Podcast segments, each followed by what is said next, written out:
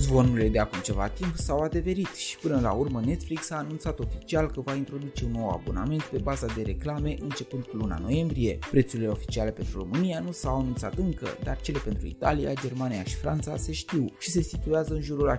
euro pentru abonamentul minim cu reclame, așa că și la noi scorurile s-ar putea să se asemene. Aceste reclame vor avea cel puțin 15 secunde și ne vom împiedica de ele ba pe la începutul filmului, ba prin mijlocul său. Mai mult decât atât, din cauza unor conflicte ale acestora cu licențele unora dintre creații, e posibil ca librăria disponibilă să se micșoreze. Eu cred că Netflix vrea să aibă și un abonament apropiat ca și valoare cu competitorii săi direcți HBO Max și Disney Plus, care au intrat destul de puternic pe piață cu oferte în jurul aceleiași valori, iar pentru aceiași bani, uneori simți că primești mai multă valoare, serviciile menționate din urmă nu te fac să simți că urmărești conținut doar de dragul unei liste mai lungi. Am o vagă impresie că nu va prinde la noi acest abonament. Majoritatea plătim serviciile de streaming, special pentru a ieși din ghearele canalelor TV, care îmbăxesc de reclame lungi și obositoare filmele pe care le vizionezi și unde să te ferească sfântul să fie vorba de vreun titlu mai de neam, că riști să-l termini de văzut a doua zi. Războiul serviciilor de streaming este încă la început, cu HBO Max și Netflix în poziția de veteran, dar cu Disney Plus, Apple TV și Amazon Prime venind tare din urmă,